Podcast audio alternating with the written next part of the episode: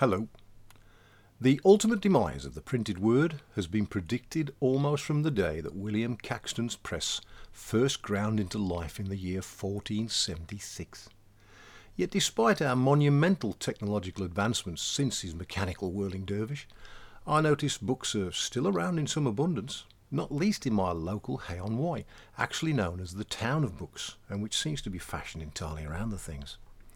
Nevertheless, it is indisputable that the act of writing has changed enormously in the interim, especially in its modes of expression. I don't think I'm yet at an age when the dust is accruing in the craggy recesses, but it still seems like only last week, it was in fact over 40 years ago, that I put my biro to one side and acquired a state of the art electric typewriter. Gosh. But my word, Am I showing my age now when I ask whatever happened to all those manufacturers of carbon paper? Carbon paper, I hear anyone below a certain age ask? Yes, you put it between two sheets of paper and strike a typewriter key under the top one so the carbon makes a copy on the second one, and if you make a mistake, you can always blank it out with white liquid that you brush on. Hold on, hold on. Blank it out with white liquid. Oh, never mind. As for voice recognition software, now de rigueur even on my mobile phone, well, that was still the stuff of Dan Dare comics. Uh, Dan Oh, I give up. Yet as I tap languorously on my modern computer keyboard, I admit to a wistful indulgence when I consider that I might instead make the additional effort to correspond with a special friend or for a celebratory occasion by applying my fountain pen onto bonded script paper that I then dry on a blotter before carefully sliding it into an envelope in readiness for the comfortingly traditional snail mail. And I suspect I am not alone in feeling that little charge of excitement when my own postbox yields the similar fruits of someone else's labours extended in my direction, and I get a written letter. Despite our digital mastery, there is, and always will be, something charmingly idiosyncratic about receiving correspondence from someone who has broken out of their algorithmic comfort zone to create a communique that exudes such an impress of personalisation.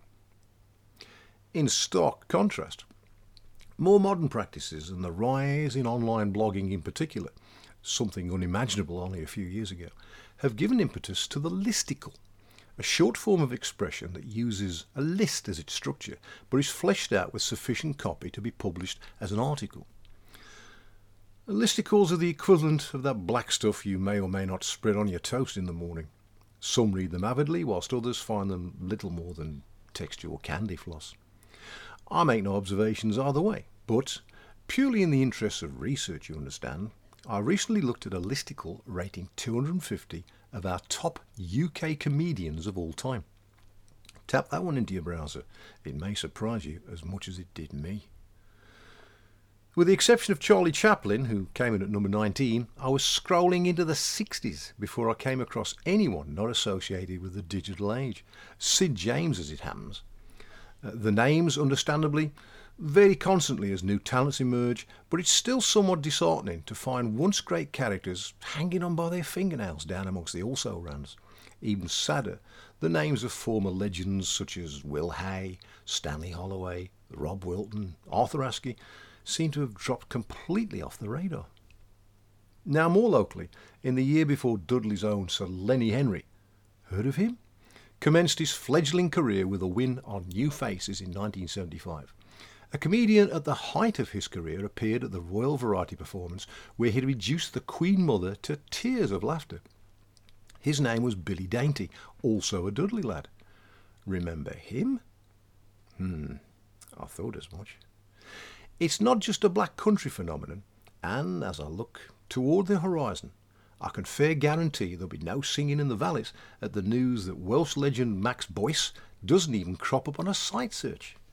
Yes, indeed, fame is a fickle and transitory mistress. And it doesn't end with our local comedians. Let us not forget our region's preeminence in other fields such as sport. In an era in which we at last celebrate a UK tennis champion, what room is there to applaud one of our own from former years? Dorothy Round won the Wimbledon singles in 1934 and 1937 and the Australian Open in 1935. Born in Dudley, which in this context appears to be a breeding ground for such talent, she attended Dudley Girls High School. There's a bronze statue of her made by John McKenna in Priory Park, but Dudley's Ms. Round is surely otherwise never destined to share the same celebrity as Scotland's Mr. Murray. Of course, the marginalising of our champions can't all be blamed on the digital revolution, but the dominance of those rating high in the public consciousness who have arisen since that time offers a compelling correlation. Yet there is something of a dichotomy here, insomuch that it may be that the same digital age, with judicious use, may help us preserve our own heritage for posterity and save his contemporary idols from avoiding a similar fate of obscurity. This is no exercise in lame listicles, and in fact it could be argued to actually be part of our civic duty. Now a statement of that magnitude merits justification. So here's mine. I have met many glassmakers, few of whom would take too much exception to me describing them as being beyond the first flush of youth, but every single one of whom offers a direct lineage back to the days when Stourbridge glass reigned supreme. This is the power of living testimony, a mere cupful of which weighs far heavier than any amount of recorded data or archive ever can. But let us extend our gaze across the region to also consider the ironmakers, coal miners, chain forgers, enamellers, saddlers, locksmiths, nail makers, and numerous other specialist practitioners, many of whom are still amongst us to share their stories. Such a vibrant legacy, surely, demands our fullest efforts in preserving it, the listicle to end all listicles, whilst we still have the sands of time in our grasp to do so. To ignore this opportunity would be folly on the grandest scale, the inevitable consequence of which will be an outpouring of unmitigated regret when it's all too late. Hence, I am reassured, to a degree, by the various initiatives in recent years to record such memories, and I declare an interest here in so much that I've had a modest involvement in the collation of one or two of them. So I know they're out there.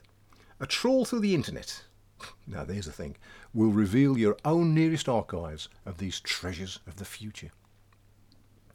It's all most encouraging, but much is never enough. And when it comes to preserving our black country culture and in turn our very identity, there is always room for more. The preservation of heritage involves a carrying of the torch as well as the fanning of the embers. It's an unending progression that's rather like a crescendo, lies in the perpetuation of the act rather than the reaching of a conclusion. And in preserving our roots while simultaneously securing our future, it is an obligation that should be nurtured by us all. The vagaries of scheduling mean that this will be my last broadcast before Christmas, or whatever festival it is you may celebrate at this time. Might I thus be amongst the first to wish you a very merry one, and perhaps impose on you to dedicate just a small part of your New Year's resolution to remembering those to whom we owe so much in making this region unique. And owe them we do, for, in a paraphrase of Sir Isaac Newton, if we can now see further, it is because we are standing on the shoulders of giants. Enjoy your black country, and do join me again soon for more tales from the barn.